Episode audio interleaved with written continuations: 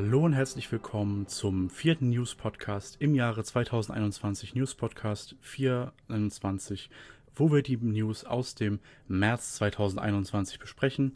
Das Jahr schreitet unentwegt voran, keine, kommt mir nicht vor wie März schon, aber Blick auf den Kalender zeigt, äh, es ist sogar schon April. Ähm, ich bin der Lasse und heute an meiner Seite sind endlich wieder der Philipp. Hallo Philipp. Schönen guten Abend, freut mich nach längerer Babypause auch mal wieder mit äh, dabei sein zu können und endlich wieder über die aktuellen News des Monats sprechen zu dürfen. Da freuen wir uns alle ganz, ganz sehr. Ähm, toller Satz. Und auch mit dabei ist heute Johannes. Hallo Johannes. Ja, hallo, auch ich freue mich äh, seit äh, oder kürzerer Pause wieder dabei zu sein. Ja, es ist die große Rückkehrfolge und auch wieder mit dabei ist heute Wiebke. Hallo Wiebke. Hallo zusammen. Wir besprechen heute, wie gesagt, die News aus dem März 2021. Da zuerst äh, zwei kleine Sachen in eigener Sache. Wir haben einen Podcast veröffentlicht, einen Concast-Themen-Podcast, den 134., wo wir Zero's Tea Time Band 2 besprochen haben der letzten Monat rausgekommen ist. Ähm, ganz am Anfang des Monats, deswegen noch im letzten Podcast besprochen, den Release, aber den News, den Themenpodcast dann einige Tage später, wo ihr uns euch anhören könnt, wie wir denn den zweiten Band von Zero's Tea Time fanden. Äh, Spoiler, naja, eine andere Sache, die wir diesen Monat hatten, war ein Gewinnspiel, denn wir haben wieder ein Jubiläum gefeiert. 13 Jahre Conan-Wiki. Damals ganz, ganz in grauer Vorzeit, äh, am 16. März 2008 um 11.21 Uhr ähm, wurde das Conan-Wiki offiziell gestartet. Äh, Conpedia, beziehungsweise wie es damals noch hieß, oder dann Detektiv Con-Wiki. Äh, schon verdammt lang her, aber immer noch ein sehr cooles Projekt und dazu haben wir wieder äh, wie so oft äh, ein Jubiläumsgewinnspiel gemacht, wo wir einige äh, Pakete Zeus Tea Time, die Detektiv Con TV Serie Box 15 und dreimal Crunchyroll Premium Mitgliedschaften verlost haben auf unseren verschiedenen Plattformen. Wenn ihr da äh, bei den Gewinnspielen gewonnen habt, herzlichen Glückwunsch. Ja Mensch Philipp, 13 Jahre ConWiki, das ist schon krass, oder? Ja, finde ich auch sehr erstaunlich. War ein, einfach damals eine Jux-Idee, das entsprechend auch zu starten, weil ich im Internet nach einem äh, Wiki zu Conan gesucht hatte. Damals gab es ja beispielsweise schon das Poke-Wiki, was ja vielleicht einige auch kennen, das OP-Wiki, also One Piece-Wiki. Ähm, ich glaube, Narutopedia gab es auch schon und ich wollte eben ein Wiki zu Conan haben. Das gab es aber nicht. Dann habe ich halt selbst das Zepter in die Hand genommen, eins gegründet und ja, dass es jetzt 13 Jahre lang äh, Bestand hat, dass es mal einen Podcast dazu gibt, einen Newsblog, wo wir berichten, ein äh, Forum, ein Discord-Channel und ganz viele andere äh, Plattformen in den sozialen Medien. Das ist wirklich Wahnsinn und auch, dass wir erstens hier bei dem Podcast gehört werden und ähm, ja, uns auch in den sozialen Netzwerken so viele Leute folgen, das ist wirklich Wahnsinn und wir hatten auch wirklich eine riesengroße Resonanz auf das Gewinnspiel. Das war tatsächlich unser ähm, ja, stärkstes Gewinnspiel bei Discord bisher überhaupt. Also vielen Dank da an alle, die auch mitgemacht haben und natürlich auch an diejenigen, die gewonnen haben. Es werden nur fünf gewesen sein von den vielen, vielen, vielen Teilnehmern. Ähm, ja, und auch da nochmal herzlichen Dank an natürlich Egmont Manga, Kase und Crunchyroll, die uns ähm, ja, die Preise gesponsert haben. Und natürlich auch vielen Dank an die ja, immerwährende Partnerschaft, wie Kevin so schön geschrieben hat. Ähm, ja, was bleibt es anderes zu sagen? Ich hoffe, dass es weitere 13 Jahre werden. Ist natürlich auch alles davon abhängig, ähm, wie groß der Support weiterhin ist. Und ich denke, wir haben aber auch schon viel erreicht. Ich meine, wir haben auch schon neue äh, Conan-Folgen hier in Deutschland gehabt mit Staffel 5. Ähm, auch allgemein, wenn man sich mal anguckt, wie die Conan-Landschaft sich verändert hat. Das hängt natürlich nicht mit unserer Community zusammen, aber insgesamt sind wir doch auf einem positiven Weg, möchte ich sagen, an was wir alles an Veröffentlichungen hatten in den letzten Jahren. Seit quasi Kase die DVD-Boxen veröffentlicht hat, geht das ja wirklich Schlag auf Schlag, dass wir neue Meldungen bekommen. Im Kino wurde Detective Conan gezeigt. Ähm, ja, jetzt Zero's Tea Time, dass ein Spin-off zu uns kommt, auch sehr außergewöhnlich und ja, da kann ich und mich im Namen der ganzen Community und wahrscheinlich auch in eurem Namen nur bedanken bei allen, die das möglich gemacht haben, die Detective Conan supporten und ja, ich hoffe, dass wir da eine gute Plattform haben, die auch über die nächsten Jahre noch Bestand haben wird und freue mich, wenn es noch 13 Jahre weitergehen sollte. Was natürlich auch sehr davon abhängt, wie lange denn Detektiv Conan noch laufen wird. Ja, das steht natürlich in den Sternen und das weiß wahrscheinlich nur Gosho Aoyama oder sein zuständiger Redakteur bei der Shonen Sunday. Oder irgendjemand anders, der ihn abends auf ein Bier eingeladen hat. Das kann natürlich auch sein. Ja, oder die Produzenten der Filme, die sich die Hände reiben und sagen, egal wie lange der Mangel geht, wir machen weiter. solange die Milliarden Yen in die Kassen gespült werden. Und apropos Filme und Milliarden Yen, kommen wir doch gleich äh, zum Bereich Anime in Deutschland, wo wir mit einer News zum äh, Film, aktuellen Kinofilm von Detektiv Con starten. Film 24, The Scarlet Bullet oder auch in Deutschland Die Scharlachrote Kugel, wie der Film jetzt scheinbar heißt. Denn ähm, es wurde äh, der FSK-Prüfantrag bzw. die Prüfgenehmigung ähm, online gestellt. Ähm, die äh, FSK kennen wir natürlich in Deutschland alle, die ähm, bei uns die Jugendfreigabe auf die Cover druckt nach einer Prüfung. Und eine dementsprechende FSK-Prüfung hat jetzt Film 24 hinter sich. Bisher, wie gesagt, ähm, wurde er überall auch von Kase offiziell noch als The Scarlet Bullet beworben. Jetzt im FSK-Antrag wird tatsächlich erstmals offiziell der deutsche Titel Die Scharlachrote Kugel ähm, genannt. Vorher war das eben nur eine Fanübersetzung, weil so übersetzt man halt Scarlet Bullet. Ähm, aber jetzt ganz offiziell. Ähm, in der Prüfung auch nochmal die technischen Rahmendaten, die wir auch schon so aus Japan kennen, 110 Minuten abgeklopft und hat eine FSK 12 Freigabe bekommen, wie alle anderen Filme auch, außer Film 2, der damals eine FSK 6 Freigabe bekommen hat. Warum auch immer der Film ausgerechnet scheinbar sechs Jahre früher gesehen werden darf, keine Ahnung. Aber dementsprechend ähm, stünde dem Release von Film 24 in Deutschland jetzt offiziell nichts mehr im Weg, wenn denn Kinos offen hätten, beziehungsweise wenn die ganze Sache dann überhaupt so über die Bühne gehen kann. Aktuell sieht es nicht sonderlich gut aus in Deutschland. Ähm, die Zahlen gehen nicht runter, die Krise verschärft sich immer, wir reden von der dritten Welle.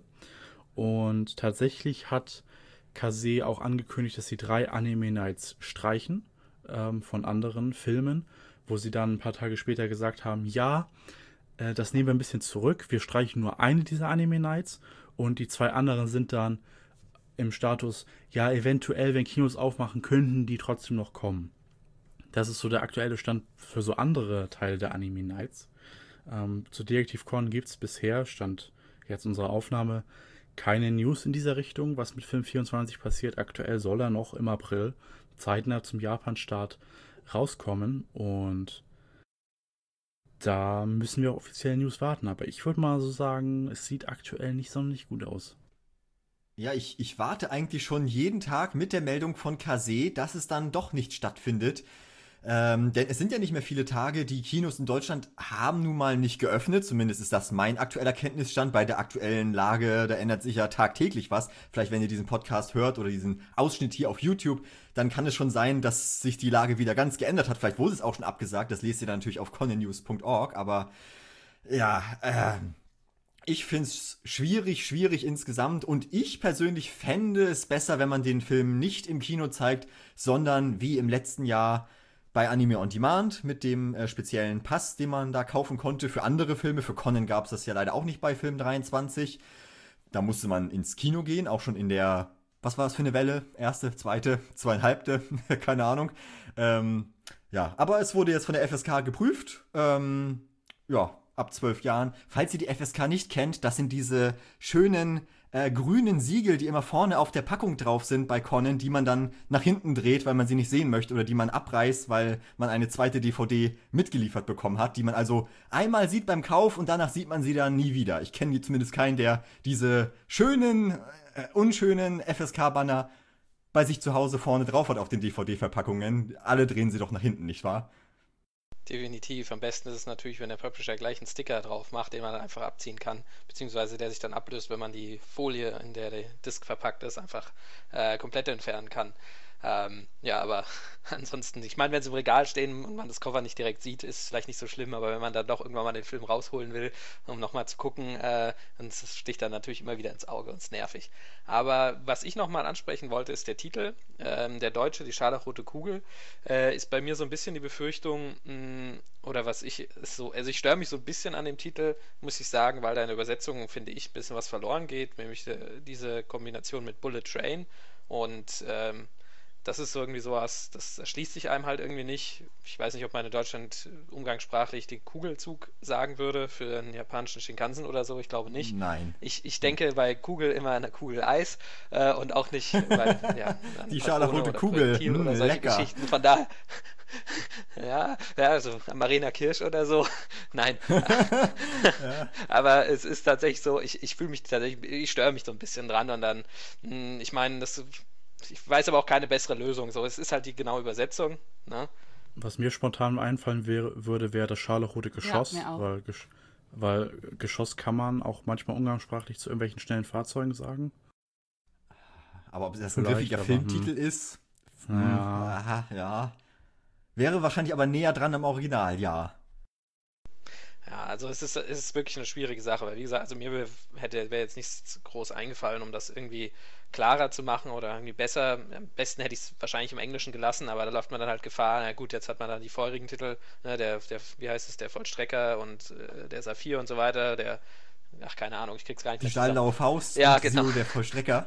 ja, ja, genau das meinte ich. Ja, da kriege ich die deutschen Titel auch nicht mehr zusammen, aber äh, das sieht dann natürlich auch blöd aus, wenn man dann irgendwie so Filme den übersetzt hat, den Titel, und dann macht man es bei einem nicht und beim nächsten macht man es wieder so, weil, ja, keine Ahnung, also ist irgendwie irgendwie ein bisschen doof. Da hätten sich die Japaner vielleicht einen besseren Namen ausdenken müssen, dann hätten wir die Probleme nicht. Nee, aber ich, ich ja, weiß nicht. Ich werde es, glaube ich, immer so Scarlet Bullet nennen und nicht die scharlachrote Kugel. Das, so werde ich das dann umgehen. Ja, oder wie bei Film 22 dann die Mischung, äh, die scharlachrote Bullet. ja. Bulette oder was? Ja, ja, ja zum Beispiel. Mhm. Also. Ja, Shuichi Kai kann doch jetzt kochen. Ja, und vielleicht wird die dann im Speisewagen, wird die dann serviert. Ähm, zu den FSK, tatsächlich stört mich das Zeichen gar nicht so, so extrem. Ich weiß nicht, bevor, bevor ich mir das eine Video zu dem Opening von dem Special zu Lupin angeguckt habe, war mir auch gar nicht bewusst, dass es typischerweise auch so ist, dass diese Wendecover mitgeliefert werden und was der Sinn davon ist. Also mir hat, mich hat das bisher noch nie so großartig gejuckt, aber vielleicht stehe ich da auch allein auf weiter Flur mit der Aussage. Wendecover sind schön, aber das Problem ist manchmal, also ich weiß gar nicht, wie es aktuell ist, aber zum Beispiel Film 18 damals noch, das Wendecover das Problem ist, dass das Wendecover dann ein komplett anderes Motiv war, was auch überhaupt nicht schön aussah, ehrlich gesagt. Deswegen war da wiederum dann auch das Wendecover äh, nicht so hilfreich. Naja, aber ich habe den Film auch meistens im Regal stehen, da sehe ich nur den Rücken, von daher auch nicht so wild.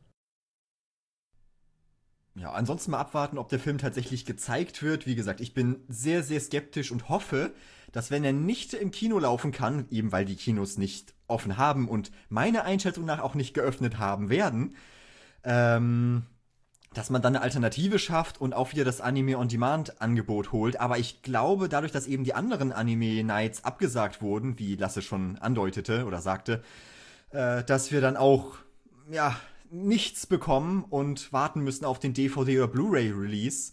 Ähm, oder dass er im, ja, später nochmal gezeigt wird, wenn es halt wieder möglich ist. Das wäre ja auch nicht so schlecht, wenn er dann im Sommer oder Herbst nochmal gezeigt wird. Das wäre ja immer noch sehr, sehr früh im Vergleich zum DVD- oder Blu-ray-Release, der ja wahrscheinlich erst Herbst 2022 ansteht, also noch eine ganze Ecke hin.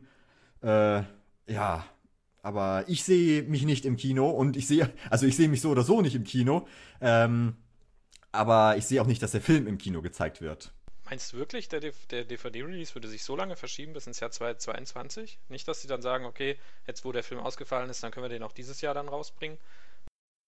Äh, das wäre eine andere ja, Möglichkeit, aber eigentlich sind ja die die Embargos, meine ich zumindest, so lange, dass man eben anderthalb Jahre warten muss. Anders kann ich mir nicht erklären, dass die Filme sonst immer so spät kommen. Also.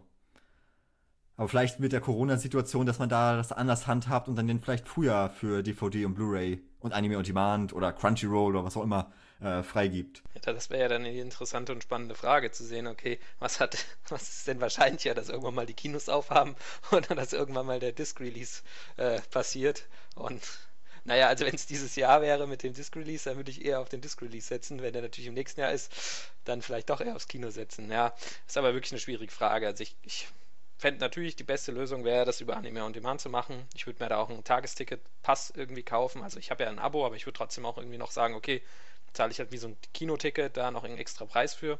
Und ja, keine Ahnung. Und das wäre sowas, da würde ich mich wohlfühlen mit und alles andere, äh, Kino oder so, das kommt gar nicht in Frage. Und dann hoffe ich natürlich, wenn es nicht, wenn es ins Kino kommt, dass dann auch schnell ein Disc-Release ist. Unser lieber Kevin hat äh, auch ab und zu mal sich geäußert dazu, auf Discord um seine Meinung abzugeben. Und äh, laut ihm soll man sich keine Hoffnung machen auf einen zeitnahen Anime-on-Demand-Stream zu Film 24. Sollte er nicht im Kino sein.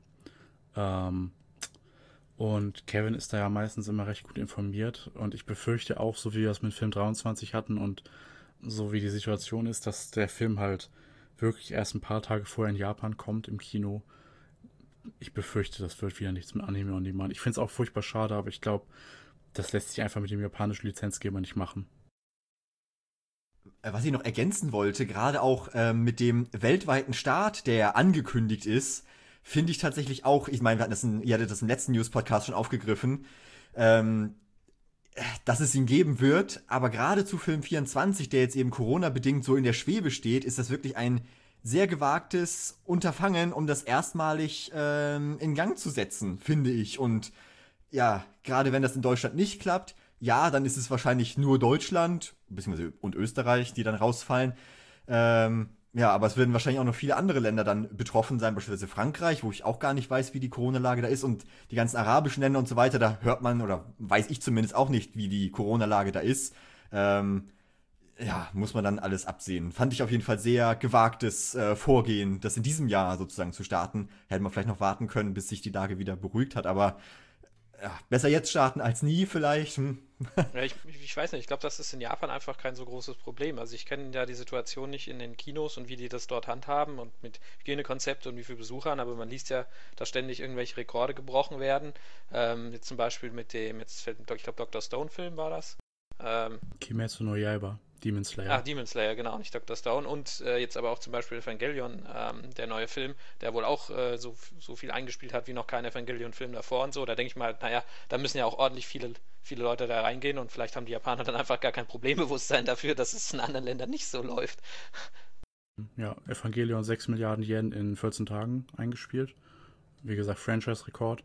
Ähm, der aktuelle Con-Film, der ist, Rekord ist ja so bei knapp unter 10 Milliarden Yen und sie hoffen ja, dass mit Film 24 jetzt endlich die 10 Milliarden Yen Grenze geknackt wird. Das wäre ein Franchise-Rekord. Und wie gesagt, Demon Slayer ganz richtig hat äh, ist letztes Jahr rausgekommen, Ende letzten Jahres, und hat ähm, 38 Milliarden Yen eingespielt und wurde damit noch vor Chihiros Reise ins Zauberland zum äh, vom Einspielergebnis her erfolgreichsten Anime-Film in Japan. Mit Abstand, mit irgendwie 6 Milliarden Abstand. Das ist schon war schon ein Kracher und wie gesagt, ähm, wie wir es ja auch im letzten Podcast angesprochen haben, ähm, The Scarlet Alibi, das Scharlachrote Alibi, da passt die Übersetzung gar nicht mal so schlecht. Ähm, der Compilation-Film, der einfach nur alte Anime-Folgen zusammenfasst und in die Kinos kam mit limitierten Kinos, also nicht bei weitem nicht in allen Kinos, hat auch so nach einem Monat eine Milliarde Yen eingespielt. Für einen, wie gesagt, limitierten Kinorun und nur Recap von bekannten Sachen ist das schon ziemlich gut. Und ich denke mal, auf der Basis von diesem Testlauf werden sie zuversichtlich starten, für den Japan-Release zumindest von Film 24. Und ich glaube auch, der Film ist inzwischen ähm, so too big to fail mäßig. Ähm, die haben jetzt die Halbmaschine quasi, nachdem sie es letztes Jahr so knallhart durchgezogen haben, bis sie es ganz kurzfristig abgesagt haben, haben sie jetzt die letzten Monate wieder drei Monate lang die Halbmaschine angeschmissen. Ganz, ganz ordentlich und richtig für den Film getrommelt mit Aktionen und so und eben mit diesem Recap-Film. Und wenn sie ihn jetzt schon wieder verschieben müssten, ich glaube dann, ähm, ich glaube, das ist dann einfach nicht mehr, äh, ich glaube, da sagt die, da sagt das Produktionskomitee, wir müssen jetzt releasen. Wir können nicht nochmal so lange verschieben. Und es kann in Japan zumindest schon ein Erfolg werden. Auch wenn natürlich die Situation bei weitem nicht äh, entspannt ist in Japan.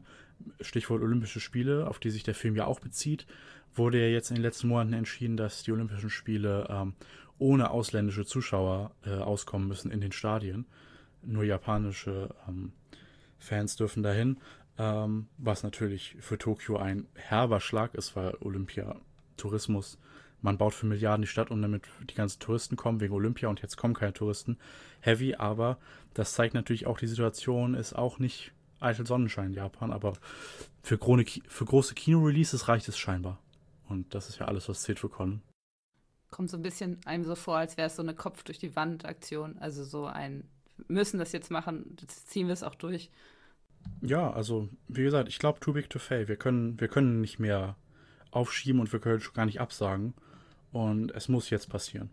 So kommt es mir vor. Wenn man auch sieht, dass halt andere Filme so erfolgreich sind, also ähm, dann sehe ich auch gar keinen Grund aus japanischer Sicht zu sagen, das machen wir jetzt nicht also, also ich sehe schon, also das, das nicht, aber äh, ich weiß halt nicht, ob die dann auch diesen Blick halt, also ich glaube, den haben sie halt nicht über den äh, Horizont hinaus, sage ich mal, in die anderen Länder. Also das ist das, wo ich sage, das, das fehlt denen dann wahrscheinlich, weil sie ja gemerkt haben, hier in Japan funktioniert es doch, dann wird es auch überall anders funktionieren, was nicht der Fall sein wird. Also ich sehe das so wie Philipp, dass in ganzen anderen Ländern, das wird nicht nur Deutschland, Österreich äh, sein, das werden auch alle anderen Länder sein, ähm, dass das da nicht weltweit im Kino startet, weil da auch die Kinos nicht offen haben. Also bin ich mir relativ sicher, dass das auch, also weltweit kein Erfolg wird.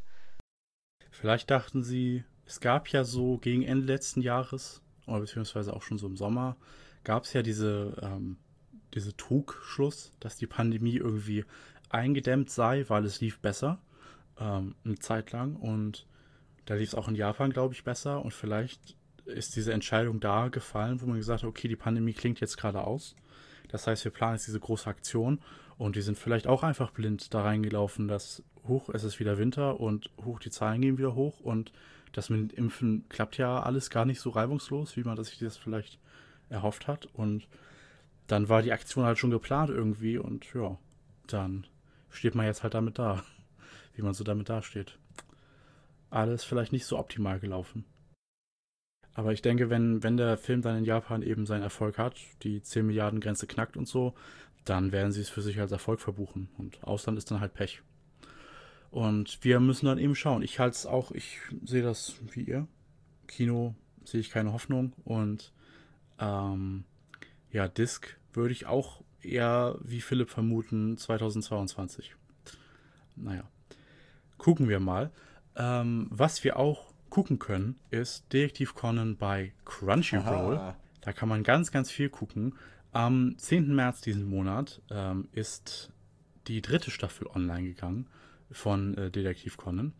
Ähm, die Folgen 183 bis 254, wobei das die 254 ist schon die vierte Staffel tatsächlich. Das ist exakt so, wenn ich mich richtig erinnere, wie in den DVD-Boxen, wo die 254 kurioserweise auch schon in der letzten DVD-Box von Staffel 3 mit drin war, obwohl die Folge eigentlich zu Staffel 4 gehört.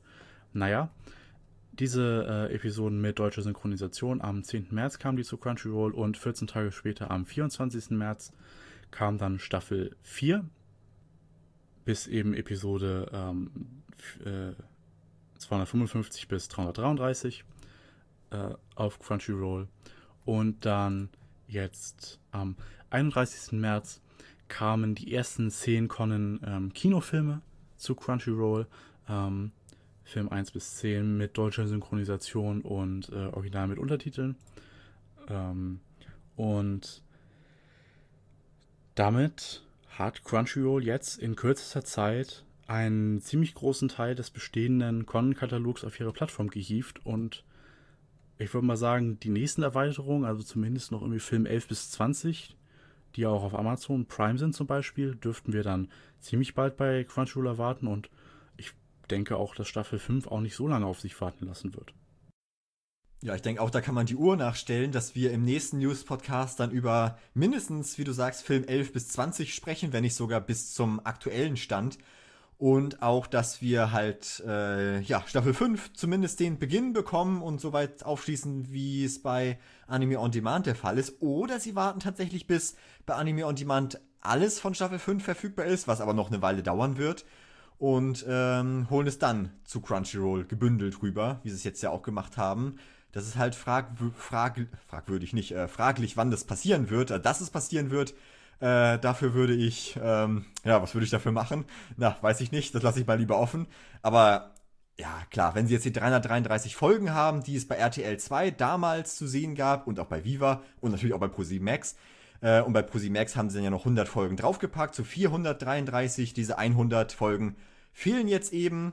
Und wir haben bei Anime on Demand, ich weiß gar nicht, wie viel wir haben. Heute kommen Episode 401 und 402 raus. Ah, okay, ja, ich würde sagen bei 400 so rum, ja, passt ja dann gut. Dann sind es ja noch einige Wochen hin bis zu den 33, wenn man rechnet, zwei Folgen pro Woche, ne, dann brauchst du noch 17 Wochen, bis es dann äh, alles bei Anime on Demand ist. Das hast du jetzt schnell ja. überschlagen. ich hätte es nicht hingekriegt, aber okay. ja, gut, äh, ja, ähm, genau, 433. Aber die Filme, ähm, ja, wirklich Wahnsinn. Man gräbt da Anime on Demand weiterhin den Boden ab, beziehungsweise man gräbt sich selbst den Boden ab oder hm, man verlagert um, um so rum zu sagen. Das wird wahrscheinlich das sein, was sie sich bei Crunchyroll und Anime on Demand, also bei Crunchyroll im, im Unternehmen denken, weil jetzt eben alles zusammengehört, packt man alles unter einen Hut und ja, dann ist gut, um den Reim zu vervollständigen. Ja. Ist das so tatsächlich? Würde ich immer noch ein Fragezeichen dran machen. Also ist ja immer so die Diskussion, ich hatte das auch gelesen, unter, äh, ja, ob das ähm, unter einem Hut zusammengeführt wird. Da würde ich ein Fragezeichen ja. dran machen. Weil es macht durchaus Sinn, auch äh, zwei Plattformen bestehen zu lassen, weil du doppelt abkassieren kannst. Und dass du dann sagst, okay, wir machen auf jede Plattform exklusive Titel drauf und dann müssen die Fans halt beide Abos abschließen und dann, ja, weiß nicht, kannst du die Kuh weitermelken. Äh, oder du machst halt das Monopol dann tatsächlich und mach, machst das äh, sehr offen und sagst dann, okay, jetzt gibt es kein Anime on Demand mehr, jetzt gibt es nur noch Crunchyroll und jetzt kassieren wir da richtig ab. Ich bin da noch ein bisschen unsicher, weil eine klare Strategie ist jetzt irgendwie von außen noch nicht erkennbar, würde ich sagen, ähm, wie es gemacht werden soll. Ja, aber und auch, weil, auch nicht, ob das so gut ist, dass das unter einem ist. Hm, ist noch ein bisschen abzuwarten, würde ich sagen.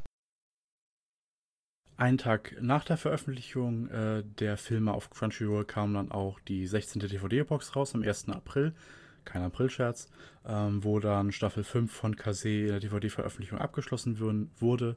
Episode 410 bis 433 war da drauf und damit kann man jetzt die neuen Folgen in Anführungszeichen. Es sind ja immer noch die neuen Folgen, aber irgendwann, wie nennen wir das dann eigentlich, wenn da irgendwann Staffel 6 kommt und das sind dann die neuen neuen Folgen und das andere sind die alten neuen Folgen? Ja, ganz genau, ähm, ja. Jedenfalls die physische Veröffentlichung ist auch abgeschlossen und wie Philipp schon gesagt hat, äh, bei Anime On Demand kann es dann dementsprechend auch weitergehen. Das wird noch einige Wochen dauern, beziehungsweise einige Monate. Und dann sind wir mit der Veröffentlichung dieser Folgen durch und dann bleibt nur noch das Warten. Ja, ich, ich höre bei Social Media immer schon die Leute äh, rufen und schreien und krächzen, wenn ich über die DVD-Box äh, 16 schreibe oder etwas poste. Äh, wie geht's denn danach weiter? Wie die letzte DVD-Box, also zumindest vorerst dürfte es ja die letzte sein. DVD-Box 17 ist nicht angekündigt und ich gehe auch nicht davon aus, dass sie zeitnah angekündigt wird. Ähm, ja, weil wir eben die 433 Folgen durchhaben und Kase bisher ja nur das veröffentlicht hat, was es bei Max und bei RTL 2 schon alles in synchronisierter Form gab. Und ja, nach weiteren Content sieht man momentan weder bei Max und auch nicht bei Kase. Ähm, ich denke zumindest, wenn es mal weitere DVD-Boxen geben sollte, dann wird es die Folgen vorher auch im Fernsehen äh, zu sehen ge äh, gegeben haben. Ist das ein vollständiger Satz? Ja. Ähm, ja, denn Kase sagt ja auch schon in einem Interview von vor etlichen, etlichen Jahren, das glaube ich Kevin geführt hatte, ähm, mit Kase, dass sich eine DVD-Veröffentlichung nur mit TV-Partnerschaft äh, im Rücken lohnt. Die hätte man jetzt ja tatsächlich mit Kase Pro 7 Max würde sich also anbieten, dass die beiden vielleicht gemeinsam um neue Folgen ringen und es schaffen, neue Folgen hier ins Fernsehen zu bringen und dann, ja, einige Zeit später auch auf DVD zu veröffentlichen. Das wäre ja so das ideale Szenario, was man sich so als Conan-Fan auch wünschen kann, denke ich mal. Ja, ich würde auch davon ausgehen, also eine neue Staffel nur mit Kase, ohne TV-Partner, ohne ProSieben Max wird es nicht geben. Und ich meine, wenn ich mich richtig erinnere, bei Staffel 5 war ja Pro7 Max so von der Finanzierung, vom Auftragmäßigen her äh, hauptverantwortlich, beziehungsweise ging vor allem von ihnen aus und Kase hat nur die Auswertung DVD übernommen. Das heißt also, wir müssen da auf Pro7 Max hoffen, würde ich sagen. Die ja weiterhin sagen, wir sind dran. Das haben sie jetzt mehrmals beteuert. Und da müssen wir abwarten. Und Leute, es bringt auch nichts zu heulen, weil irgendwie jetzt neue Folgen One Piece angekündigt wurden von ProSieben Max. Und die Leute sagen, aber neue Con-Folgen warten wir schon länger drauf als neue One Piece-Folgen. Ich kann den Impuls ja irgendwo verstehen, aber das bringt halt wirklich nichts, da irgendwie zu meckern, weil ein anderes Franchise, was nun mal in Deutschland wesentlich populärer ist, irgendwie früher neue Folgen bekommt und so, dass da einfach wenn man das irgendwie sieht und dann irgendwie den Impuls hat, jetzt muss ich aber meckern, weil Con warten wir schon länger drauf, vielleicht einfach mal nicht machen. Genau, genau. Ich meine, ich kann den Frust auch verstehen. Man hatte zuletzt bei ProSimax im Mai 2020 gesagt, dass sie weiterhin äh, an neuen Folgen dran sind. Ähm, von daher, ja, es ist schon eine ganze Weile her, fast ein Jahr jetzt. Und ich hoffe natürlich auch, dass sich ProSimax in absehbarer Zeit nochmal meldet. Aber sie haben ja auch gesagt, wegen der Corona-Situation wird alles nicht einfacher. Und das können wir, glaube ich, auch alle verstehen, dass es nicht einfacher wird. Mit Synchronisation und äh, ja, Rechte aus Japan beschaffen, Kommunikation, vielleicht sind einige im Homeoffice, hast du nicht gesehen. Da wird auch einiges äh, unerwartet passiert sein. Ich meine, also zumindest ich habe das Gefühl, wenn ich mir den Anime-Programmblock bei ProSimax anschaue, läuft da momentan sehr, sehr viel in der Wiederholung und sehr kompakt und so ein bisschen alles auf Dauerschleife gesetzt, so aller wir haben keinen neuen Content, also zeigen wir das, was wir schon etliche Male gezeigt haben, nochmal von vorne und warten dann auf bessere Zeiten, sozusagen. Äh, ja, man könnte natürlich auch die ersten 433 Content-Folgen nochmal zeigen. Ich gehe auch fest davon aus, dass ProSimax das in absehbarer Zeit nochmal tun wird. Und man jetzt auch mit Film 22 und Film äh, 23, die ja im Fernsehen liefen am Freitag in der Anime Night, oder als Auftakt der Anime Night, dass man da so ein bisschen mal schnuppert, wie denn die Lage so ist, wie die Resonanz ist, ob die Einschaltquoten gut sind, ob die Mediathek-Aufrufe gut sind und man dann eventuell nochmal alle 23 Filme zeigt oder nochmal die Folgen, wie gesagt, zeigt, das schließt das einen ja nicht aus. Und wenn man das vielleicht zeigt, dann mit neuen Folgen anknüpfen oder so, aber man sollte wirklich die Kuh im Dorf lassen oder die Kirche oder wie sagt man, alles im Dorf lassen am besten. Äh, Dorf ist klein genug. Ähm, ja, also ja, steckt die Energie, die ihr in Hasskommentare stecken wollt, lieber da rein, zu gucken, wie ihr bei ProSieben Max vielleicht denen zeigen könnt, dass ihr Interesse an Con habt und guckt euch da lieber Filme an in der Mediathek, sodass ihr da euer genau. Interesse signalisiert. Dann ist das, glaube ich, überzeugender. Ja, und einfach für die Fans von anderen Franchises, wo jetzt neue Folgen kommen, einfach auch für die freuen. Ich meine, ähm, ist ja das, was gerade Philipp auch gesagt hat, der Anime-Blog, der setzt jetzt ziemlich viel auf Wiederholung und ähm, ich glaube, da können sich die Anime-Fans, ich meine, die meisten wenigsten sind ja nur Fan von irgendwie einer Serie oder so. Äh, das ist, glaube ich, eher die Ausnahme. Die meisten sind ja Fans von mehreren Serien und so. Und wenn dann irgendwie mal eine Serie nach, nach ProSieben Max schafft oder da neue Folgen kommen, ich glaube, da kann man sich einfach insgesamt dann drüber freuen, ähm, dass das so ist und dass das in Pre-TV ausgestrahlt wird, dass man es nicht bezahlen muss. Ähm, ja, ich glaube, das ist einfach eine wichtige Botschaft, einfach sich einfach für die Leute freuen. Ja, und wir, wir Conan-Fans sind ja auch leid gew gewohnt, muss man sagen. Also die zwölf Jahre, glaube ich, waren es, die wir auf äh, neue Folgen, also die Staffel 5 warten mussten bei Pro7 Max von 2006 bis 2018. Die waren ja wirklich, ähm, ja, katastrophal, kann man nur so sagen. Und ich weiß, dass äh, Viva zwischenzeitlich auch Detective Conan gezeigt hatte. Ja, Fans der ersten Stunde werden sich erinnern. Viva hatte mal Detective Conan gezeigt. Die hatten ja auch an andere Anime-Serien gezeigt, aber alles auch nur in Wiederholung. Und ich glaube, die hatten keinen neuen Content, zumindest bei Detective Conan natürlich nicht. Und bei One Piece meine ich auch nicht. Belehrt mich eines Besseren. Also, wenn der Sender insgesamt schon sehr wenig in die Anime-Sparte investiert an, an neuen Content, der neu synchronisiert werden muss, was nicht schon vorhanden ist. Denn ich nehme an, das sind die wirklich heftigen Kosten, wenn man etwas neu synchronisieren muss und sich nicht nur vorhandenes äh, einkaufen muss. Ähm, ja, dann sieht es auch insgesamt schlecht aus und dann sind die Hoffnungen natürlich auch nicht so groß. Bei ProSieben Max sind ja unsere Hoffnungen so groß auf neue, auf weitere Conan-Folgen, weil sie erstens schon weitere neue oder neue Conan-Folgen gezeigt haben und zweitens auch von vielen, vielen anderen Serien regelmäßig neuen Content bringen. Ja, aber wie, wie Johannes sagte, einfach mal für die anderen äh, Fans freuen oder für euch auch, wenn ihr One Piece-Fans seid. Ich schaue zum Beispiel auch immer sehr gerne One Piece. Äh, das, schließt das, das eine schließt das andere ja nicht aus. Würde mich natürlich trotzdem viel, viel, viel mehr über neue Conan-Folgen freuen, aber ich freue mich auch genauso über neue One Piece-Folgen und über eine neue andere Anime-Serie, die bei Posimax läuft. Und ja, wenn man Posimax das Feedback gibt, dass ähm, es gut läuft, dass Conan gewünscht ist, dann kommt ja auch Neues. Ich meine, wir hatten einen Jahresbericht von Posimax, wo sie die Anime-Sparte positiv erwähnt hatten, es ist auch schon ein paar Jährchen her, ähm, und explizit Detective Conan hervorgehoben haben mit den starken äh, Mediathek-Zugriffszahlen, was ja wirklich mal zeigt, dass die Conan-Fans da sehr, sehr stark mit dabei sind. Und wenn wir das aufrechterhalten, dann zeigen wir ja, dass der Bedarf da ist, neue Conan-Folgen zu bringen. Und dann wird es auch soweit kommen. Ich meine, One Piece ist nun mal das stärkste Zugpferd hier in, in Anime-Deutschland. Da führt gar kein Weg dran vorbei. Eventuell noch Dragon Ball, aber Dragon Ball ist nun mal abgeschlossen. Ähm, und Detective Conan kommt halt erst nach One Piece. Und was dazwischen kommt, ist dann die andere Frage. Vielleicht nichts. Vielleicht was Vielleicht anderes. Boruto, ja. Ja, naja, hoffentlich nicht. Hoffentlich nicht, nee. Da gab es aber auch neue Folgen. Ja, das stimmt natürlich, aber ob sich das gelohnt Ja. hat. ja, das musst, musst du ProSieben Max fragen. Das ist ja auch als Außenstehender immer schwer zu erkennen, wie das denn ist, weil man die Mediathek-Aufrufzahlen nicht kennt und bei den TV-Quotenzahlen werden ja immer nur 5000 TV-Boxen ähm, abgefragt und ja, repräsentativ natürlich, aber trotzdem Völlig veraltet. weiß man da erstens auch meistens nicht, wie hoch die Quoten sind und zweitens, ja, ihr kennt das Ganze.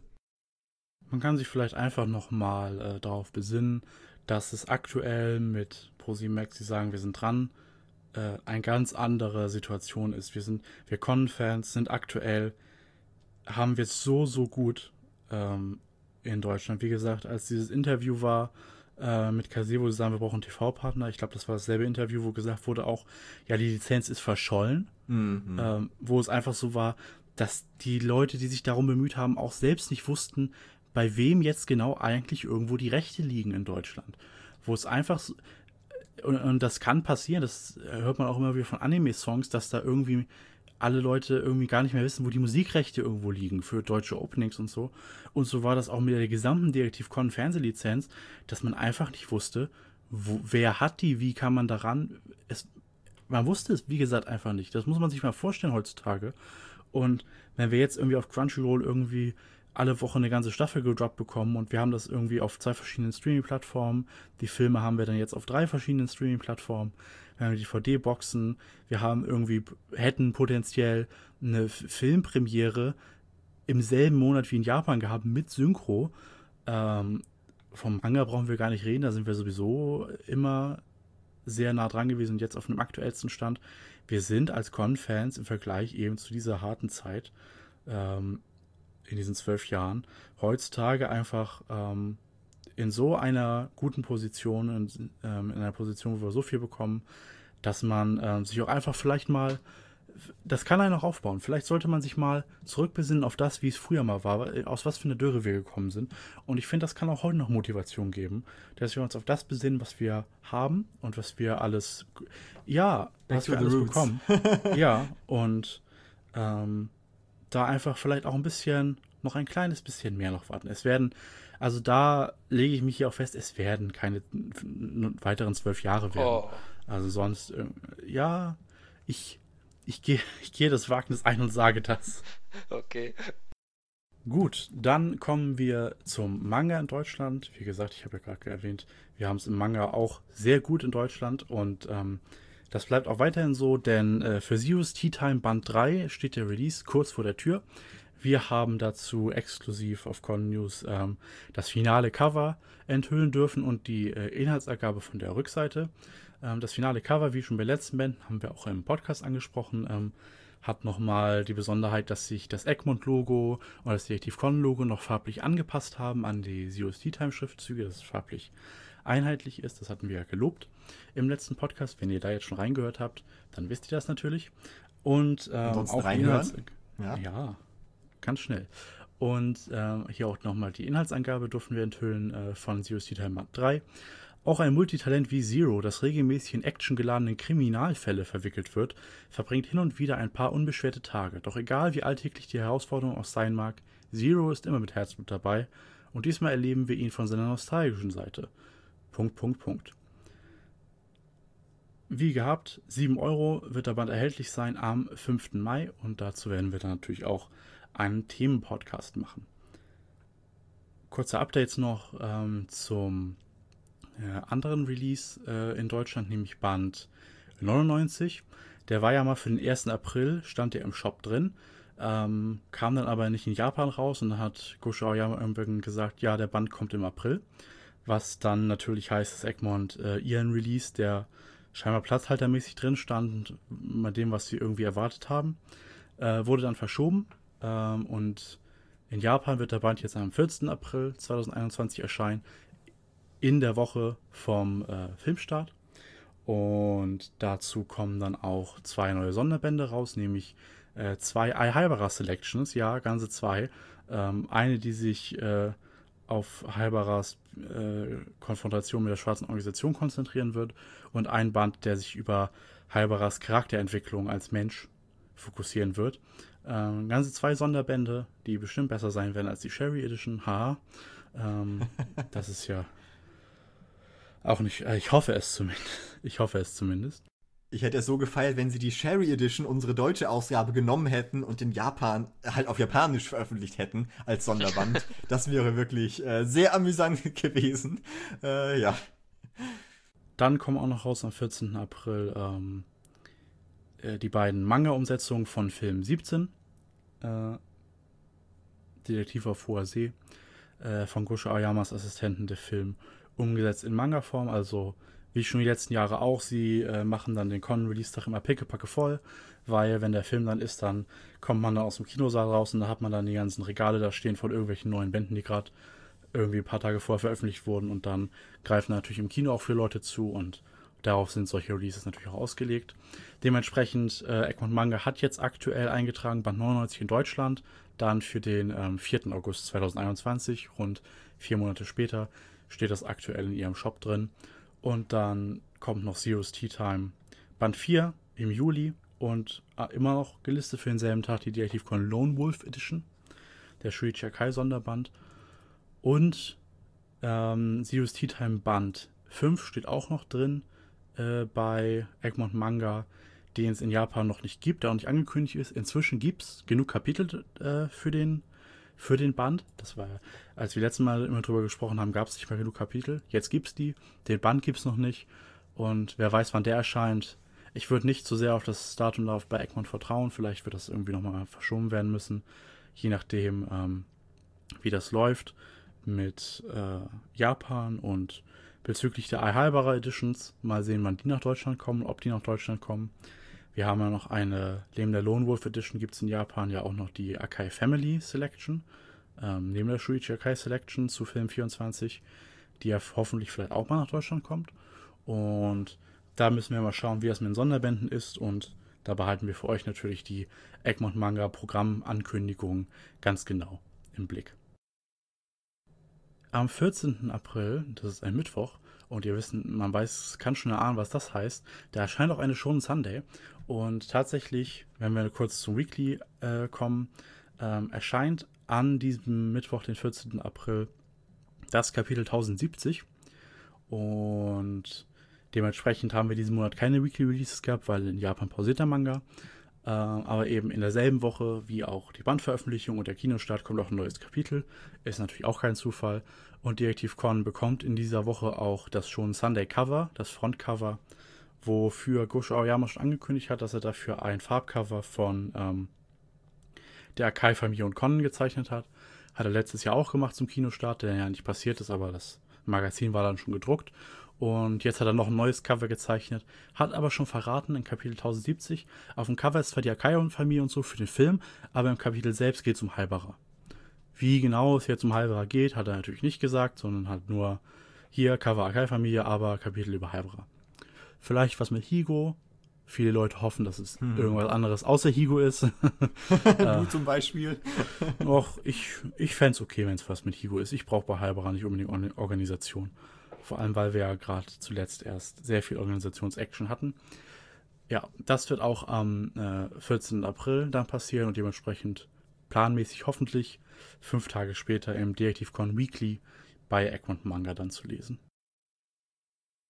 Gut, dann kommen wir zur spoilerfreien Zone wo wir ähm, schon mal ein bisschen Bezug haben. Wir nähern uns langsam der Besprechung von Episode 1000 und in der spoilerfreien Zone fühlen wir schon so die ersten äh, Anzeichen dafür.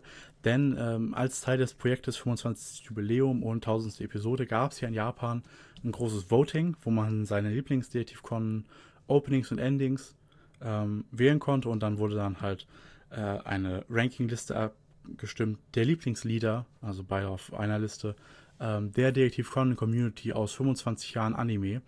Und äh, was die Japaner so gewählt haben, dazu erzählt uns Philipp noch ein bisschen was. Äh, genau, und zwar wurden die äh, Top 20 Detective Conan Openings und Endings äh, gewählt. 430.000 äh, Fans haben teilgenommen und ja, ob es jetzt repräsentativ ist, ich nehme an, ja.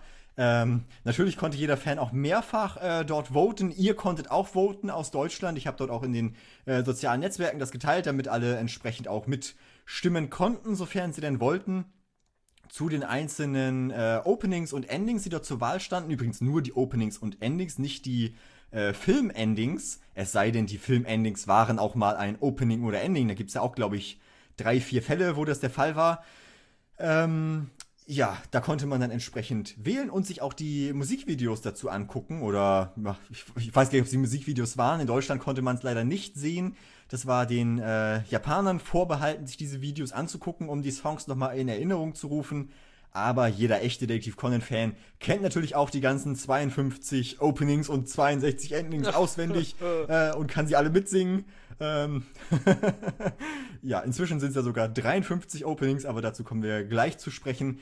Ähm, ihr wollt sicherlich wissen, wer denn da gewonnen hat. Und ähm, Überraschung ist es nicht euer Lieblingsopening oder Ending, sondern es ist äh, Maka Nalip, es sei denn, ihr favorisiert dieses Opening. Opening 51 vom Januar 2020, also recht aktueller Song. Ähm, auf Platz 2 ist Secret of My Heart von Mai Kuraki. Äh, sehr schöner Song, wie ich finde. Auf Platz 3 Naso von Miho Komatsu und den Rest äh, der Top 20 lest ihr am besten selbst. Ähm, genau, das war die Umfrage zum ähm, 25-jährigen Bestehen äh, des Detective Conan Anime.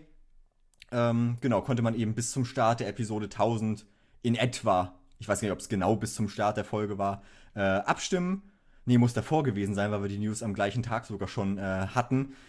Ähm, ja, und es wurden jetzt nur die Top 20 Platzierungen bekannt gegeben. Ich hätte tatsächlich mich gefreut, wenn man alle bekannt gibt, aber ich verstehe natürlich, dass niemand äh, oder dass die äh, Produzenten nicht wollen, dass man Platz 114, also den letzten Platz, äh, erkennt, sondern nur die besten Platzierungen ähm, ja, preisgegeben werden, was ja auch nicht äh, verwerflich ist. Ich finde es schön, dass man so eine Auflistung hat und auch so ein Voting gemacht hat zum äh, 25-jährigen Jubiläum. Könnte man tatsächlich äh, auch häufiger mal machen, dass man auch äh, ja, das groß teilt, groß darauf aufmerksam macht, was man so für, also nicht nur bezug, bezug, bezogen auf die Openings und Endings, sondern auch zu den Charakteren, zu den Filmen, sonstiges.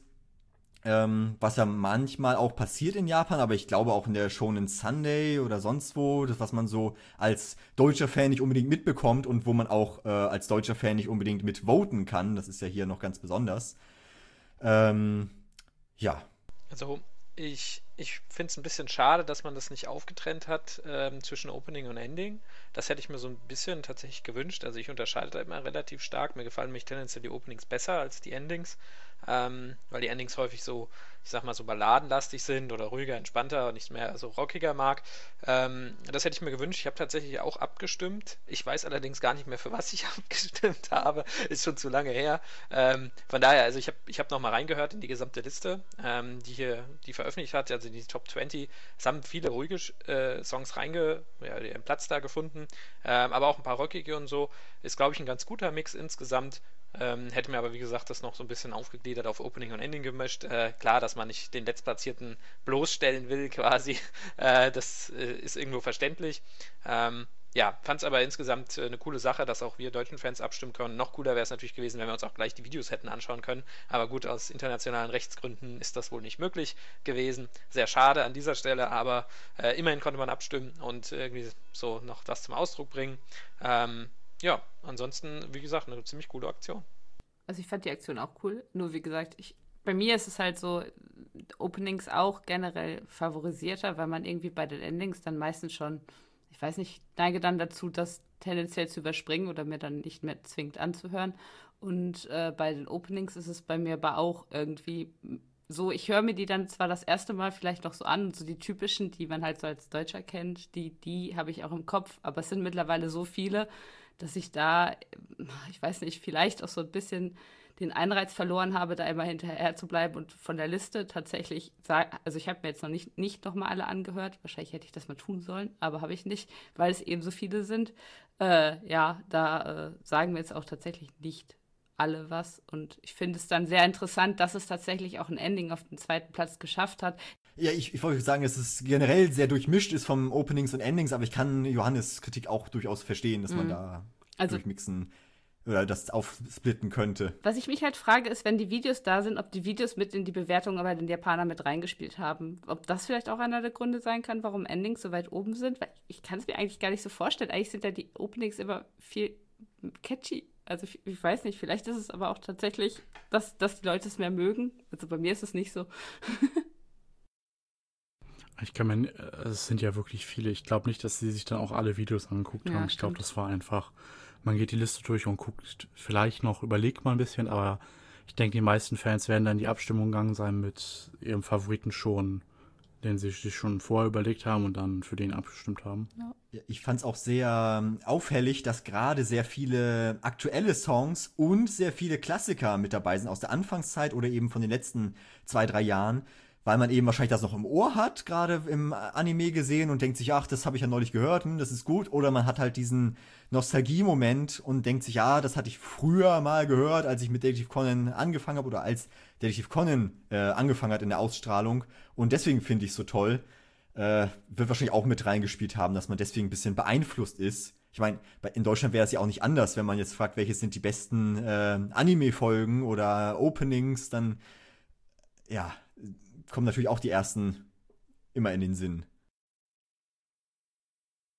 Damit hatte ich vorher auch schon gerechnet, also so ein Mix aus eben Recency Bias so und den Klassikern. Wir haben ja hier Truth dabei, Mysterious Eyes von Saat, Naso natürlich auf Platz 3, auch eines der klassischen Openings, lief damals ja auch ewig. Ähm, tatsächlich ähm, das allererste Opening nicht dabei. Das hätte ich gedacht, dass es irgendwo weit nach oben kommt, weil das halt das erste so vom Klassikerfaktor her. Aber ja, insgesamt so eine gute Durchmischung, doch schon auch eine gute Durchmischung aus, äh, auch von den Jahreszahlen her. Also es hätte noch ein bisschen härter ausfallen können. Hm.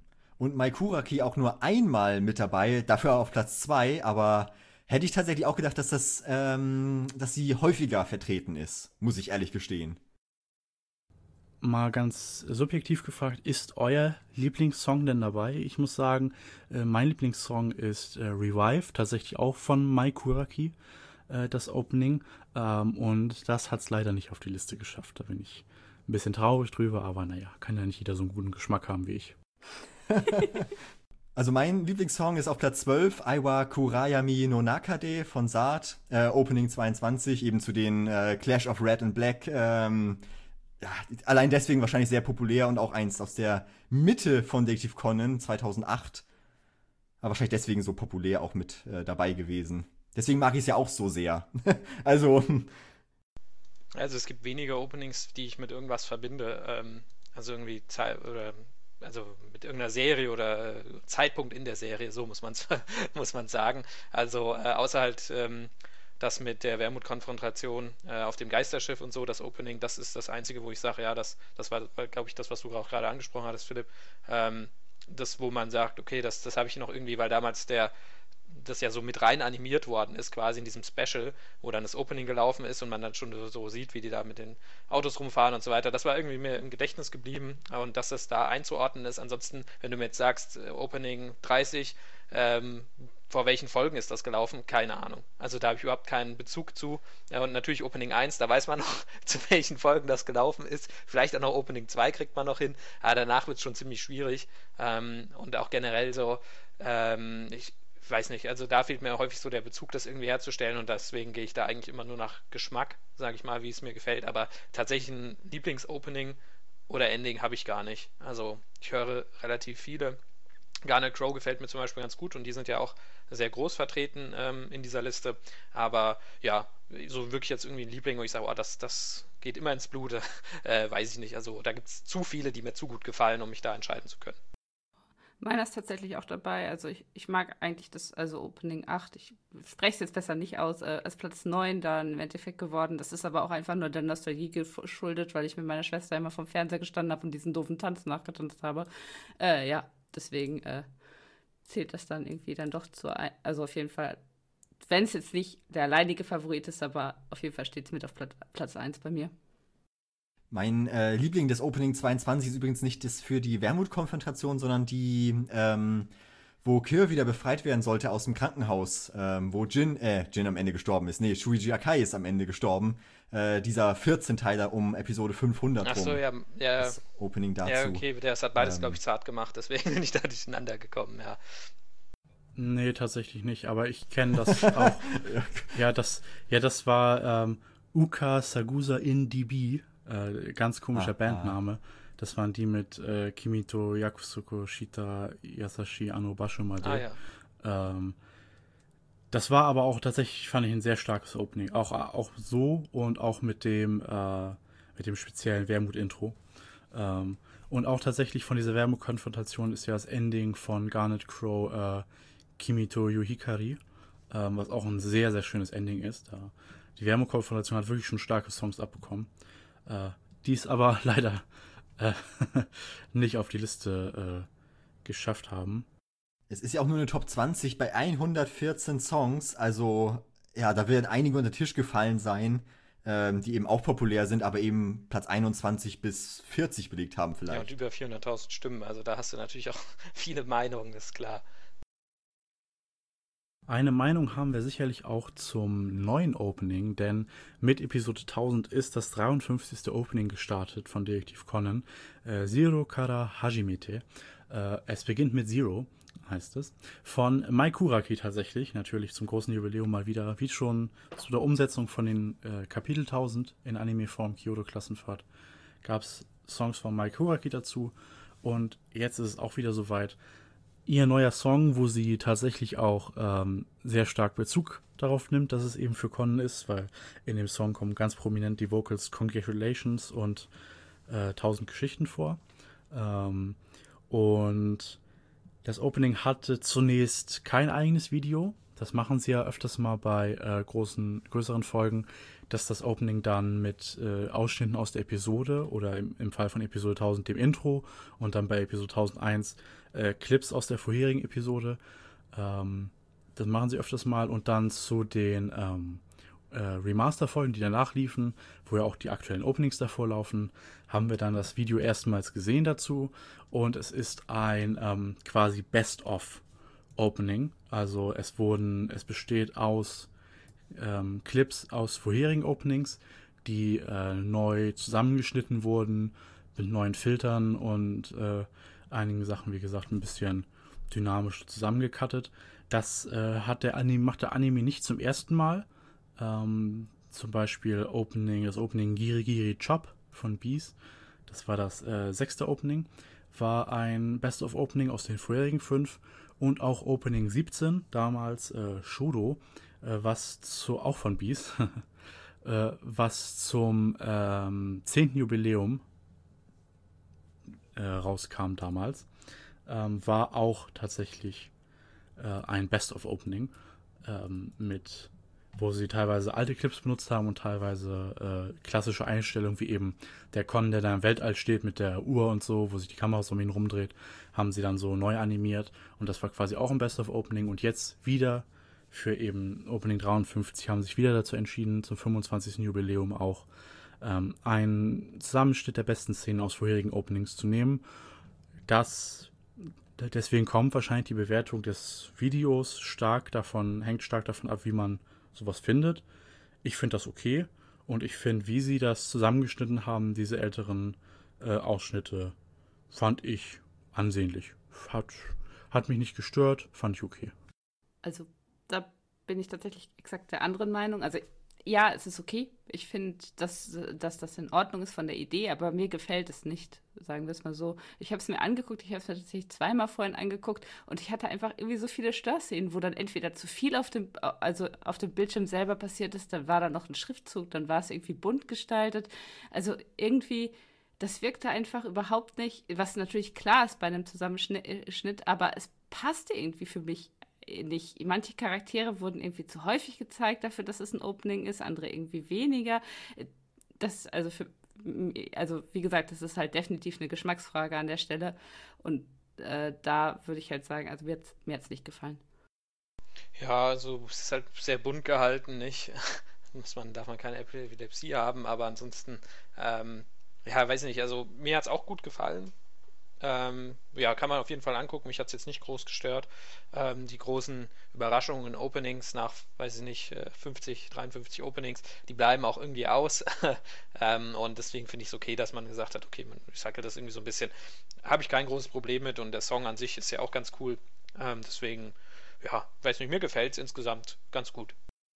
Ja, also ich bin ja tatsächlich auch sehr großer Maikuraki-Fan, auch wenn mein Lieblingsopening nicht von äh, Maikuraki ist. Ähm, aber ich habe tatsächlich auch äh, sehr gerne gehört. Beim ersten Mal ähm, dachte ich mir erst, hm, was ist das für ein Song? Aber beim zweiten, dritten Mal kommt man halt so ein bisschen rein.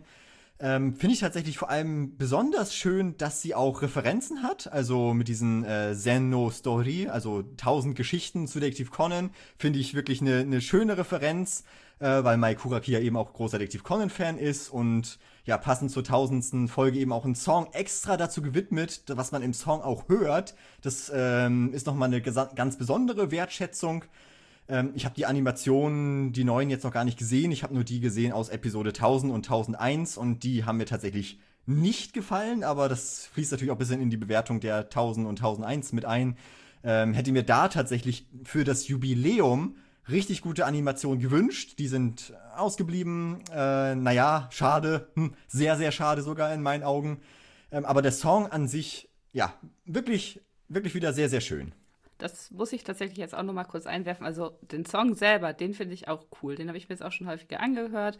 Der, der ist tatsächlich nicht das, was ich damit meinte, dass ich das Opening mag. Also die Musik ist gut, aber halt das, äh, was dann da an äh, ja, grafischer Untermalung sozusagen stattfindet, das hat mir halt überhaupt nicht gefallen. Ich finde den Song auch sehr schön. Ähm, für, am Anfang bin ich auch beim ersten Hören nicht so ganz damit warm geworden. Vielleicht lag das aber auch daran, dass man es eben ähm, in Episode 1000 halt als Video dazu die, die Eröffnungsszene von, ähm, von dem äh, Mord beim Mondschein, also wie sie eben im nebligen, übers neblige Meer fahren, da zur Insel als im Hintergrund.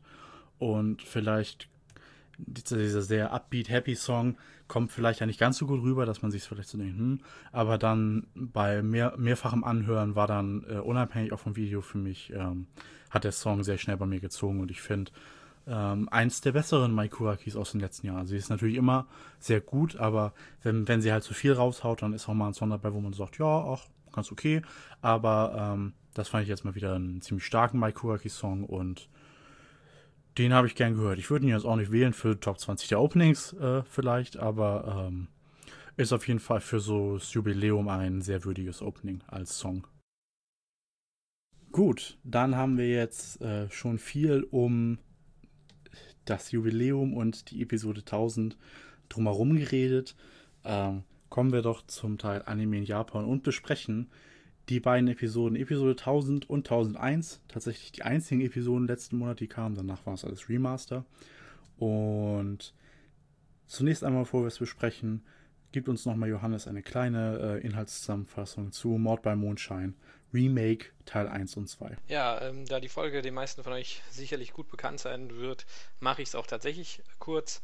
Conan, Kugoro und Ran fahren auf eine Insel, es passieren Morde und Conan klärt den Fall auf. Nein, ähm, wir fangen an, natürlich an mit der Szene, die eben schon angesprochen ist in dem Opening, äh, dass die drei auf einem Schiff sind, das äh, sich auf einer Insel zu bewegt. Wir wissen natürlich, es ist diese äh, Mondschattenscheininsel, äh, auf die sie sich zubewegen. Und äh, weil Kogoro da einen Brief erhalten hat, äh, mit einem, äh, wo er beauftragt wird, Allerdings ist der Auftraggeber schon tot, das erfahren sie relativ schnell und der ist auch gar nicht so schön umgekommen, sondern in einem äh, ja, brennenden Haus und hat, während er gestorben ist, noch die Mondscheinsonate gespielt. Und ja, das ist alles natürlich sehr merkwürdig. Warum bekommt Kogoro da so einen Brief? Und äh, ja, also wollen sie irgendwie in Erfahrung bringen, wer denn diesen Keiji Aso oder Asano, ich weiß gar nicht mehr genau, ähm, wer den kennt. Und ähm, so, da kommen sie irgendwie auf die Bürgermeister, dass der amtierende Bürgermeister den äh, wohl kennt, weil er ein Jugendfreund von dem ist oder Kindheitsfreund. Und dann sind sie da hingegangen und treffen dort auch auf andere Bürgermeisterkandidaten. Allerdings kommen sie gar nicht so ins Gespräch, weil da noch eine Trauerfeier für den verstorbenen Bürgermeister äh, abgehalten wird, der schon vor zwei Jahren gestorben ist an einem Herzinfarkt. Also vermutlich ein natürlicher Tod. Und ja, dann äh, ist es aber so, dass während dieser Trauerfeier ein Kandidat, ein Bürgermeisterkandidat verstirbt und äh, klingen tut die Mondscheinsonate. Äh, Kogoro versucht dann schnell die Ermittlungen zu übernehmen und den Fall aufzuklären, wie er denn sterben konnte. Und stellt sich ja natürlich raus, dass äh, der Täter einer der Anwesenden gewesen sein muss. Allerdings sind das relativ viele Trauergäste, äh, die dort gewesen sind. Und äh, ja, dass die, da dieser Flügel, da der äh, Asso ähm, da drauf vorher gespielt hatte, ähm, dieser berühmte Musiker, der Kogoro angeblich beauftragt hatte, ähm, und geht da irgendwie das Gerücht um, dass dieser Flügel verflucht sei und das irgendwie na, so diese Geschichte ist. Ähm, Kokoro findet dann noch ein Notenblatt, das irgendwie einen Hinweis geben kann auf den Täter, ähm, was sie vermuten. Und ja, dann kommt Conan anhand dieses Notenblatts irgendwie auf die Idee, hm, diese Mord, äh, dieser Mord ist nicht vorbei, das ist eine ganze Mordserie. Und äh, ja, deswegen entschließen sie sich dann dort bei der Leiche zu übernachten und während sie das äh, machen. Äh, passiert auch erstmal nicht so viel, äh, bis dann die Polizei am nächsten Morgen von der Insel kommt. Aber während dann äh, die Befragung stattfindet von der Polizei, wird, ich glaube, der Bürgermeister umgebracht, also ein weiteres Mordopfer. Und äh, wieder findet sich eine Notenspur als Hinweis. Vermutet wird eine Dying Message, aber es kommt dann auch relativ schnell raus, dass der vom Täter ist. Und ja, sie versuchen dann noch ein bisschen ähm, auf, ja, noch mehr zu ermitteln und es kommt noch irgendwie raus, dass irgendwo noch ein Notenblatt existiert, von dem äh, der vor zwölf Jahren gestorben ist und äh, das möchte Conne dann irgendwie haben, weil er da Informationen vermutet. Ähm, und ja, sie kommen dann wieder zurück zu dem Gemeindehaus und dort wird dann nochmal ähm, ja, ich sag mal, eine Leiche gefunden, die erhängt wurde und äh, eine Person wird nochmal niedergeschlagen. Also es ist äh, ziemlich großer Trubel, der dort stattfindet. Allerdings ist irgendwie klar, ja, ähm, derjenige, der sich erhängt hat, der ist ermordet worden. Das war kein Selbstmord, es handelt sich nicht um den Täter und deswegen, äh, ja, versuchen sie weiter zu ermitteln und Conan schafft es dann auch, das Rätsel zu lösen, insbesondere auch mit dem Notenblatt von Herrn Asso, äh, der das damals geschrieben hatte äh, vor zwölf Jahren. Und äh, ja, dann schafft es Conan den Fall aufzuklären und äh, ja, allerdings ein weiteres Opfer nicht zu verhindern. Und ja, damit endet der Fall und die inhaltliche Zusammenfassung. Ich habe es wirklich schnell und kurz gemacht, äh, aber ich denke, ihr kennt den äh, Fall alle, weil der so bekannt ist äh, oder so präsent ist, äh, in der deutschsprachigen Community, aber scheinbar auch in der japanischen, ähm, dass man da nicht so jetzt ins Detail drauf eingehen muss. Worauf ich aber ins Detail eingehen muss, ist meine Bewertung und ich äh, nehme mir raus, gleich anzufangen, äh, aus folgendem Grund. Ich habe bislang noch überhaupt keine Bewertung von irgendwem vernommen zu dieser Episode 1000. Und ich habe mir gedacht, dann ist es jetzt vielleicht ganz spannend, wenn ich jetzt meine Bewertung äh, dazu mitteile und dann können die anderen sagen, was, nein, das sieht mir noch ganz anders, weil die vielleicht beeinflusst sind von der großen äh, Meinung oder auch nicht. Ähm, ja, was? Nein, das sieht man ja. doch ganz anders. wir, schauen mal. Also ich muss sagen, ich habe dieses Special, da habe ich mich eigentlich drauf gefreut. Ähm, aber es hat den Erwartungen nicht gerecht geworden. Mir kam insgesamt, so würde ich das überschreiben, das so vor wie ähm, klar ein Remake, aber es war ein Remake von der Anime-Episode und nicht vom Manga. Also im Manga gibt es noch die eine oder andere Szene, die auch in diesem Remake keinen Eingang gefunden hat. Und mir äh, stellt sich irgendwie so die Frage, warum man dieses Remake gemacht hat, wenn man das nicht mit reingebracht hatte. Warum hat man das Remake auf zwei Episoden eingeteilt? Und insgesamt muss ich sagen, das ist natürlich, man muss immer sehr vorsichtig sein, weil man hat natürlich die Nostalgiebrille auf, aber ich finde, so ein bisschen ist der Charme verloren gegangen, den diese alten Episoden haben. Das ist mir irgendwie so beim Schauen aufgefallen, wo ich mich, wo ich mir dachte, hm, so ganz kommt dieses Feeling von der Episode damals nicht rüber. Und das fand ich sehr schade, weil es ja so ein toller Fall ist. Und ja, da muss ich sagen, insgesamt äh, eher schwach. Also mich hat das, das dieser Remake, dafür, dass er so groß angekündigt wurde, auch da wurde ein bisschen die Werbetrommel ähm, geschmissen, muss ich sagen, war ich doch im Gesamten enttäuscht, weil das irgendwie keinen Mehrwert geboten hatte außer halt neue Animationen, die ich persönlich nicht unbedingt so gelungen fand ähm, oder generell finde. Ich mag den aktuellen Animationsstil nicht so sehr, weil der doch relativ stark vereinfacht ist ähm, und sich nicht mehr so oder nicht mehr so detailreich gezeichnet, wie ich finde. Und ja, dann muss ich sagen, war das insgesamt kein Mehrwert, sondern eher hat sich dadurch verschlechtert durch diesen Remake. Und deswegen muss ich auch sagen, insgesamt überwiegt die Enttäuschung über ähm, dieses Remake, was ich sehr schade finde, weil eigentlich hätte sich naja, es hätte, meiner Meinung nach hätte es andere Folgen gegeben, die da besser ein Remake verdient hätten. Also wenn man ein Remake machen muss, ob das jetzt für Episode 1000 gereicht hätte, weiß ich nicht. Ähm, aber zum Beispiel, ich möchte es nochmal anbringen, ähm, diese, äh, diese Episode äh, mit äh, Eis Schwester, da wurde ja damals ein bisschen was gefuscht und durcheinander gebracht. Das hätte man vielleicht nochmal remaken können. Äh, ansonsten auch die, äh, natürlich die Männer in Schwarz in dem Zug damals, wo dann im Anime äh, irgendwelche komischen Gangster da reingemacht wurden. Und ich glaube, die Detective Boys waren auch noch irgendwie im Zug mit dabei. Also das war so ein bisschen ganz komisch. Das hätte man vielleicht korrigieren können mit einem Remake. Das hätte natürlich nicht für Episode 1000 gereicht. Ähm, aber da hätte ich es mir auf jeden Fall eher gewünscht. Und ja, damit irgendwie hat man hier mehr Chancen nicht genutzt, als dass man sie genutzt hätte. Und das fand ich ein bisschen schade. Und damit, Johannes, hast du zu 100% die ziemliche Mainstream-Meinung abgebildet. Tatsächlich das Bild, Verdammt. was ich bisher im Fan dazu gelesen habe, äh, ist so ziemlich genau das, was du gerade gesagt hast. Äh, ja, es stellen sich auch für mich ganz viele Fragen. Ähm, ich hatte das ja auch schon im letzten News-Podcast angesprochen, deswegen nochmal im Schnelldurchlauf. Ähm, wenn man das Remake macht, von mir aus, macht ein Remake. Ähm, aber bitte, warum nicht das Episode 1, Episode 1 äh, Treatment, dass man äh, das wirklich in so einer Länge und in so einer Qualität äh, remaked? Warum, wenn man es dann nicht macht, warum dann nicht ein einstündiges Special? Wir wissen durch die Kyoto-Klassenfahrt auf dem Sendeplatz gehen einstündige Specials. Ähm, dann hätte man quasi das, wie damals, es war ja damals auch ein Special, A, 40 Minuten, was sie jetzt halt in zwei Teile haben, das hätte man halt in einem machen können. Oder halt zwei einstündige Specials, so wie bei eben den Umsetzungen von Kapitel 1000 Kyoto Klassenfahrt und dann halt den gesamten Fall aus dem Manga, weil das sind sechs Kapitel. Das in zwei regulären Episoden ist halt wenig, war damals schon wenig, das hätte man korrigieren können. Wenn man schon wenig macht, warum macht man das dann nicht?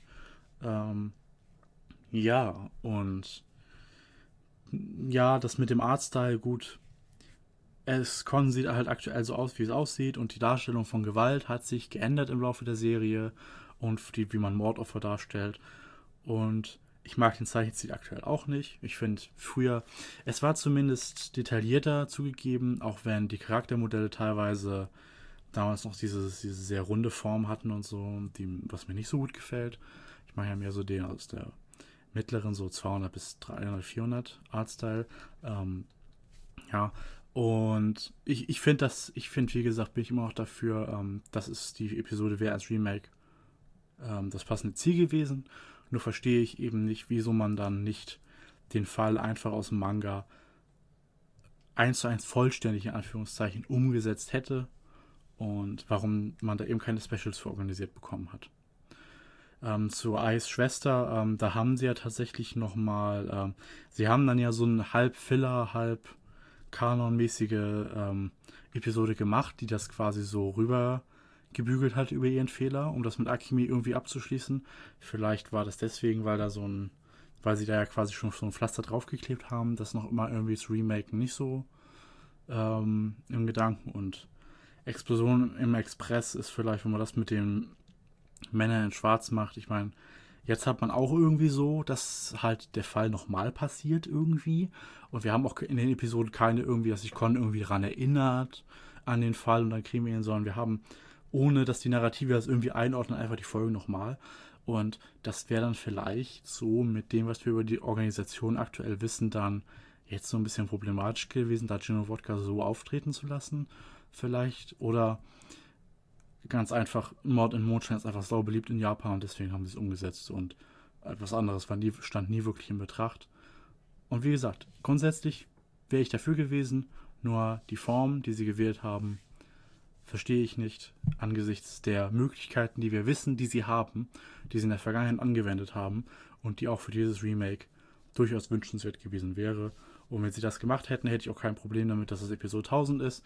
In dieser Form ist es jetzt leider eben eine leichte Enttäuschung, auch wenn der Inhalt natürlich als Fall und von der Emotionalität her trotzdem über jeden Zweifel erhaben ist, nur die Form wirft Fragen und eben auch Enttäuschungen. Also noch, noch eine ganz Frage, weil du es äh, auch nochmal angesprochen hattest.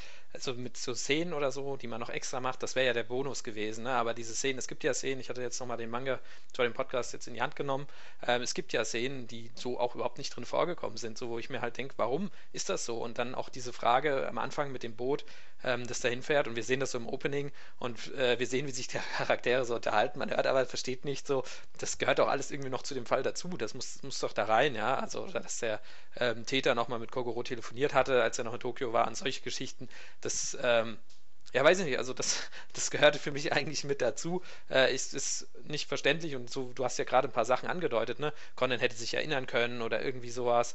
Man hätte es ja irgendwie noch einbauen können oder ausschmücken können.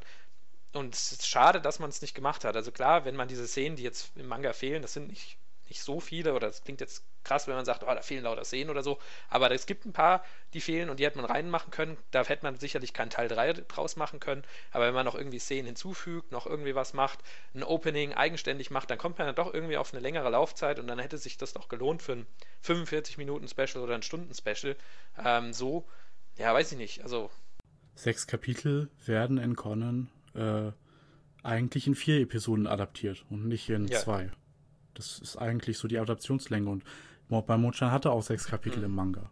Also ich glaube schon, dass man da vier Episoden hätte draus machen können, ohne irgendwas, wenn man halt nichts auslässt. Oder zwei Specials, einstündige, ja. Ja, dementsprechend. Ja, was, also muss, nee, muss insgesamt sagen, also, es war doch schade, schade, schade, dass man es dann doch so gemacht hat, wie man es gemacht hat, weil dann so war es ja wirklich ein Remake von der Episode und nicht vom ähm, vom Manga so. Also, keine Ahnung, ich bin doch enttäuscht. Schade, dass das die Mainstream-Meinung ist. Vielleicht haben wir hier andere Meinung, Philipp. Äh, ja, also ich bin tatsächlich kein sehr großer Fan von Mod bei Mondschein. Ist für mich, ja, ich will nicht sagen eine Folge wie jede andere. Da treffe ich auch nicht den Mainstream. Ich weiß, dass diese Folge auch in Deutschland sehr beliebt ist. In Japan offenbar auch, sonst wäre die nicht gewählt worden. Ähm, ja, als bekannt wurde, dass diese Folge ein Remake bekommt als Episode 1000. Da war ja noch nicht klar, dass es nur eine Episode 1001 on top gibt. Und es war noch nicht klar, dass Folge 1000 äh, 25 Minuten laufen wird, also normale Folgenlänge. Ähm, aber das ist ja auch alles, was ähm, schon kalter Kaffee ist, was da schon etliche Male diskutiert wurde.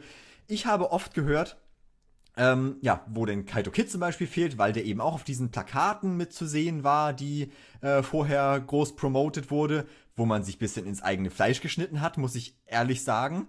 Ähm, ich glaube, G war da auch mit drauf. Der war in, dem, in der Folge 1000 ja auch gar nicht zu sehen. Ähm, ja, und natürlich ähm, die gängige Meinung, ja, wieso nimmt man denn dort eine alte Folge, legt sie neu auf, wieso denn keine Manga-Folge, wieso denn nichts mit der schwarzen Organisation?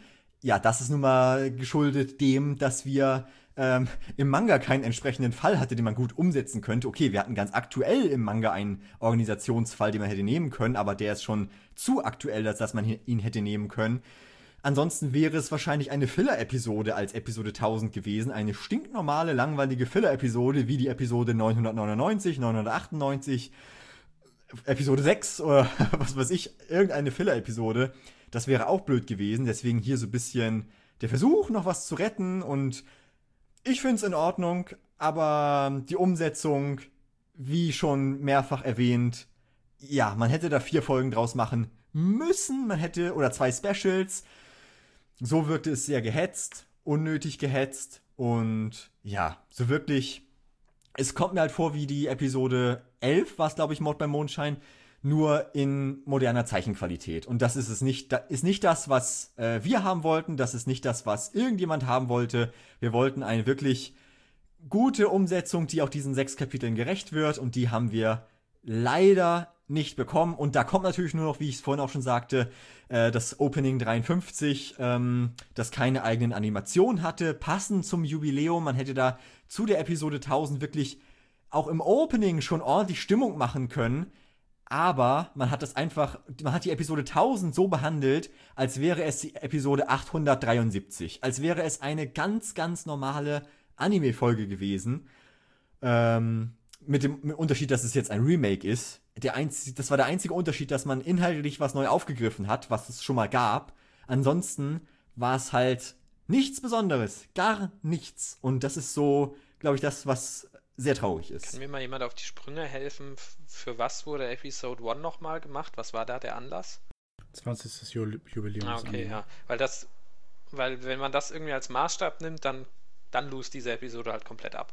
Und also die verliert völlig gegen, gegen Episode 1, ähm, das so cool gewesen ist. Ähm, ja, also wenn man das als Maßstab nimmt, dann lust die Episode echt ab total schade. Und ja, weiß ich nicht, dann ist das 20-jährige Jubiläum halt wichtiger als im Meilenstein Episode 1000, was nicht viele Animes erreichen. Äh, 99% der Animes erreichen das wahrscheinlich nicht. Ähm, ja, dann finde ich es total schade, dass man das so gemacht hat. Aber gut, ich äh, will mich jetzt nicht nochmal aufregen. Ich habe mich schon ganz viel aufgeregt über die Episode 1000 und 1001, äh, weil ich auch sehr, sehr lange gehofft habe, einfach, also auch nach Episode 1000 gesagt habe, okay, vielleicht schaffen sie es in 1001 noch den Bogen zu kriegen, dass es cooler wird. Ja, haben sie nicht. Äh, aber was mich am meisten stört, ist, dass sie ja durch diese Opening-Geschichte, da habe ich dann gedacht, als ich Episode 1000 geguckt habe, okay, die gewinnen dadurch bestimmt irgendwie Zeit. Und dann kommen hin, nach hinten raus nochmal mehr Details und das wird halt einfach nochmal cooler gemacht, weil das, also der Fall ist ja an und für sich schon cool, aber durch das Ende und äh, diesen, diesen Twist, dass halt die, die letzte, also dass da nicht gerettet werden kann am Ende, was ja nicht so häufig der Fall ist, äh, da weiß ich nicht, das ist, macht das Ganze halt zu was sehr Besonderem. Und ich hätte eigentlich gedacht, dass sie versuchen, über diese Emotionalität, die da in diesem Fall mitspielt, dass sie darüber irgendwie, dass sie das besser aufbauen. Aber es war exakt gleich.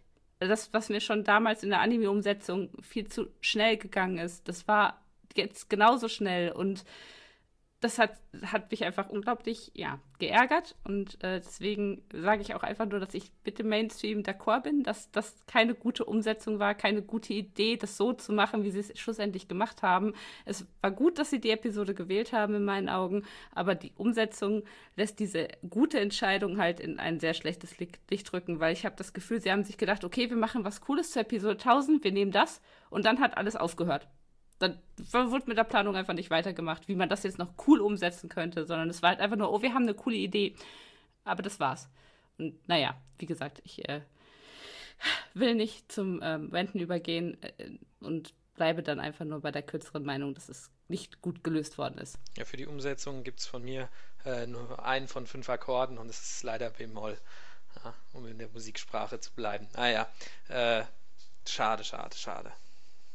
Also ich wäre bei ähm, 4 von 5. Die Episode ist eine 5 von 5, normalerweise.